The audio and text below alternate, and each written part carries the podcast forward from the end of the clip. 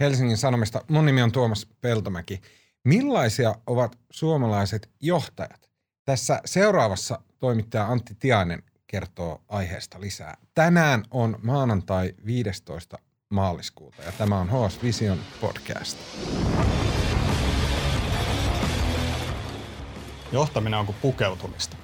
Pomot seuraa trendejä ja sitten ne yrittää olla niin kuin kuuluu olla. Aiemmin oli muotia olla auktoriteetti, joka käskytti alaisia. Nykyään pomoilta vaaditaan innostavuutta. Pomot on suorastaan vastuussa työntekijöidensä tunnetiloista. Kaikilla pitää olla hyvä fiilis. HS Vision työelämätoimittaja Veera Luomaaho. Sä haastattelit psykologi Pekka Järvistä, joka on Suoma, Suomen virallinen johtamisguru. Ja Järvinen on nyt kirjoittanut kirjan, jossa on 102 ohjetta pomoille. Veera, minkälaisia suomalaiset pomot tänä päivänä oikein on?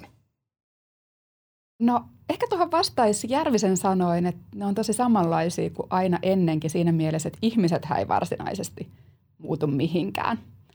Johtamistrendit ja erilaiset ismit, niin niitä tulee ja menee, mutta loppujen lopuksi ne tietyt kysymykset, joiden kanssa niin kuin esimiehetkin koko ajan taistelee, niin ne on pysynyt loppujen lopuksi ihan hirveän samanlaisina. Et ehkä jotain tiettyjä murrosjuttuja olisi tapahtunut, niitä ehkä mistä säkin just äsken mainitsit.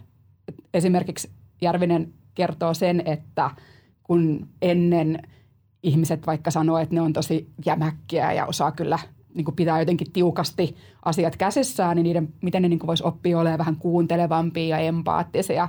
Ja sitten nykyään kuulemma nuoret esimiehet sanoo, että, että mä oon tosi empaattinen ja, ja osaan kyllä kuunnella ja, ja osaan ehkä olla innostava, mutta, mutta miten mä voisin olla vähän jämäkämpi. Et ehkä se nyt on ainakin yksi semmoinen iso perusero, mitä niin Järvisen uran aikana kuulemma johtajissa on Suomessa tapahtunut. Okei, tosi mielenkiintoista. Eli jos nyt tästä sit vetää kumminkin sellaista yhteenvetoa, niin onko tota, tämmöiset nykyiset johtamisismit ja tämän hetken trendit, niin onko ne hyviä? Onko meillä nyt hyviä pomoja tällä hetkellä? Ää, no ainakin sitä tietoa on ihan hirveästi, että kaikenlaisia johtajuuskirjojahan pukkaa jatkuvasti markkinoille ja tietyllä tavalla semmoiset ismithän on aina niin kuin tapa jotenkin kiteyttää joku ajan henki tai, tai brändätä joku asia sellaiseksi yksinkertaistukseksi.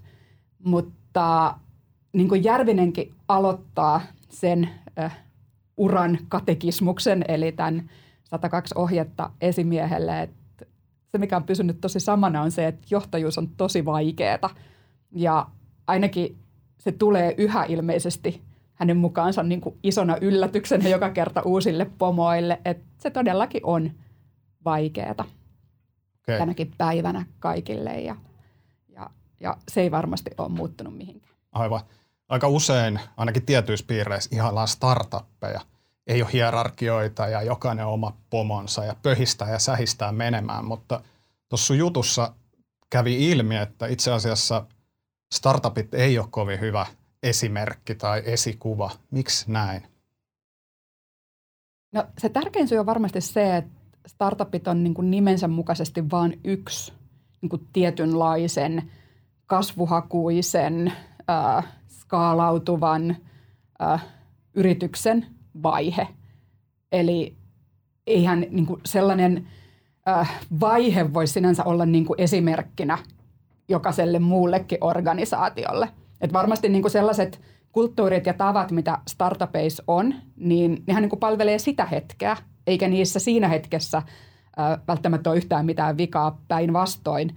Mutta jos sitten organisaatio, joka on ihan täysin erilaisessa tilanteessa, erilaisessa vaiheessa jotenkin ottaa niin startupin toimintatavat joksikin yleiseksi ihanteeksi tai esimerkiksi, niin sitten mennään tosi helposti metsään. Aivan.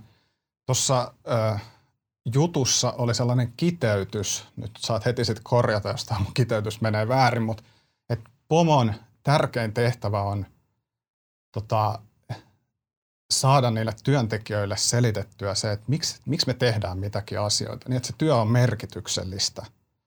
Ja tota, miten, oliko, oliko tämä yhteenveto oikein ja miten tuommoinen asia käytännössä tapahtuu, mitä pomon pitää tehdä?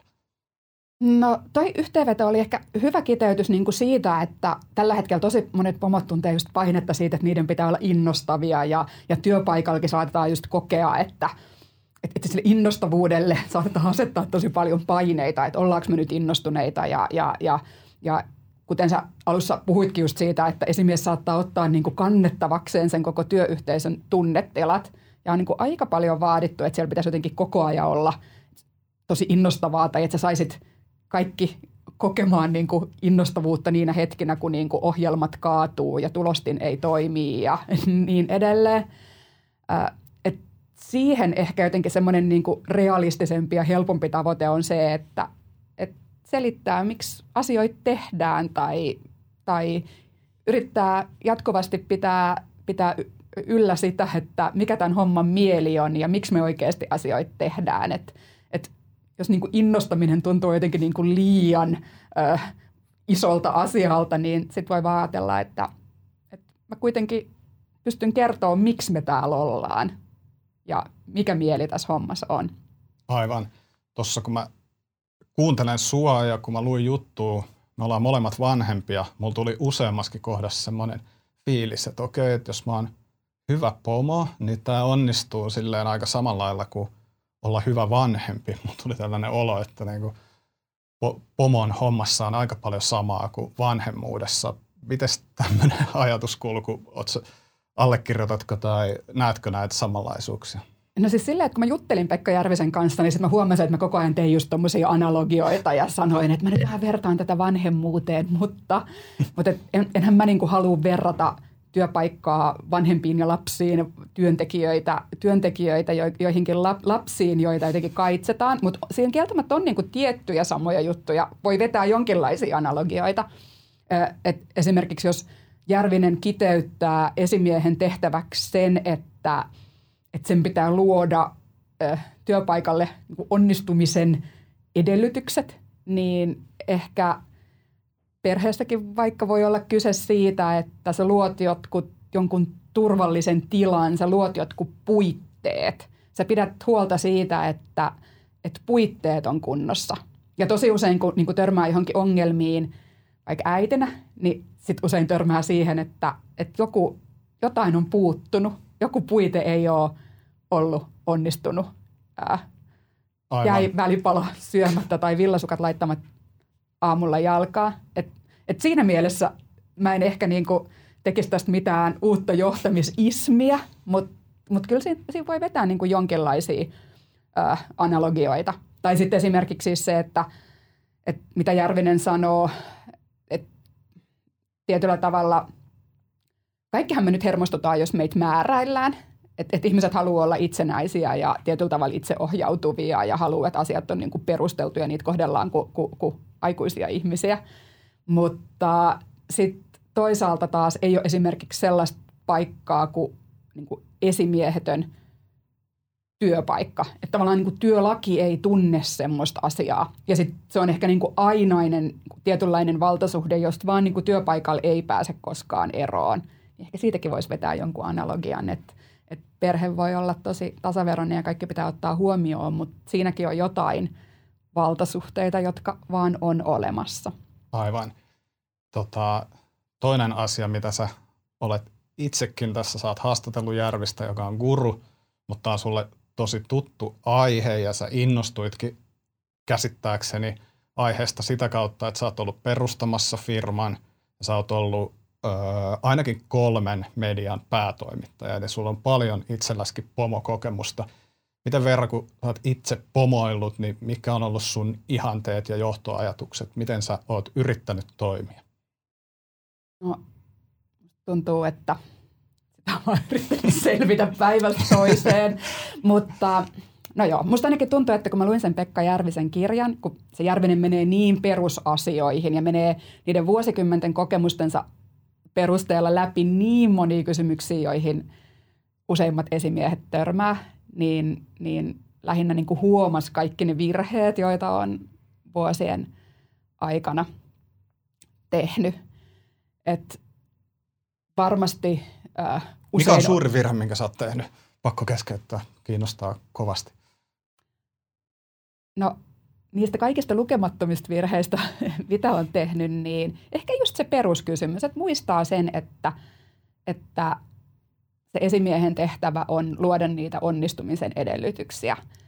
Et, et vaikka olisi kuinka innostava tai välittävä tai mitä ikinä, niin jos niin kuin työkalut ja puitteet ei ole kunnossa tai, tai jos tavoitteet ei ole täysin selvä tai, tai työtilat ei toimi, niin, niin sitten se kaikki muu menee niin kuin pahalla tavalla vähän hukkaan. Aivan. Työelämästä on trendikästä puhua koko ajan, että työelämä on murroksessa. Sitä se on varmaan ollut niin kauan kuin ihmiset on tehnyt työtä. Mutta tota, mua silti kiinnostaisi tämän kaiken sun kokemasi ja lukemasi ja haastattelemasi perusteella kuulla semmoinen arvio, että minkälaisia pomoja meillä on Suomessa tulevaisuudessa. Voiko hypätä vaikka niin kauas kuin 2030-luvulla? Minkälaisia johtajia silloin on? Mm. Mä, jos mä oon niin huomannut jotain tulevia ismejä, niin jos niin puhutaan siitä, millaisia johtajia meillä on, tai sitten, että miten me puhutaan johtajuudesta, niin tunteet on ainakin semmoinen yksi trendi, joka on tosi vahvasti tullut. Ihmiset puhuu just niistä tunteista työpaikalla. Merkityksellisyyden johtaminen on ollut sellainen asia, mistä puhutaan tosi paljon.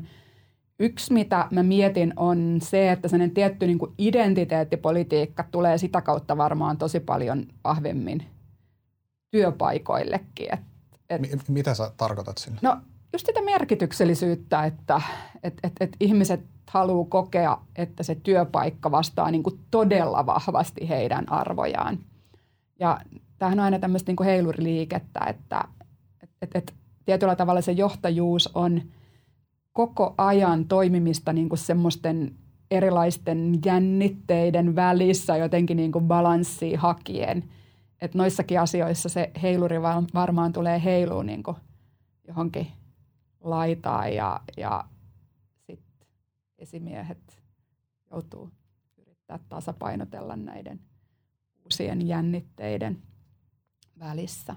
Mutta sinänsä kun on tutkittu sitä, että millaisia hyvät esimiehet on, niin, niin Järvinenkin usein mainitsee, että – hyvät esimiehet on aika semmoisia niin vaatimattomia tyyppejä. Et kun on tutkittu sitä, että millaiset pomot pärjää, niin, niin yllättävän usein, vaikka niin esimiehet usein ehkä saatetaan odottaa jotenkin visionäärisyyttä ja suunnan näyttämistä ja semmoista voimakasta persoonaa, joten, joka jotenkin niin kuin vie sitä koko joukkoa eteenpäin, niin sekin voi kyllä olla tosi hyvä tapa olla pomo, koska niitä hyviä tapoja on tosi monta.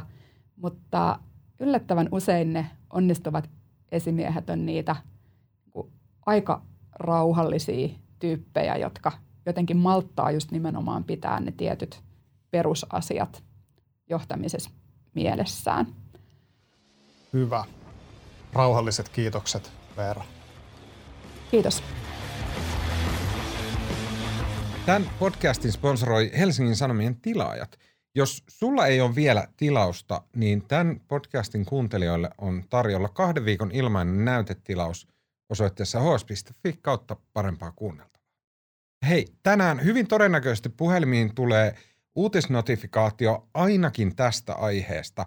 Nimittäin Suomessa on niin upean kuuloinen porukka kuin Suomen kestävän kasvun ministerityöryhmä, joka on tämmöisestä kryptohipahtavasta nimestään huolimatta – itse asiassa just se porukka, joka Matti Vanhasen johdolla päättää, mihin käytetään EUn koronaelvytysmiljardit Suomessa.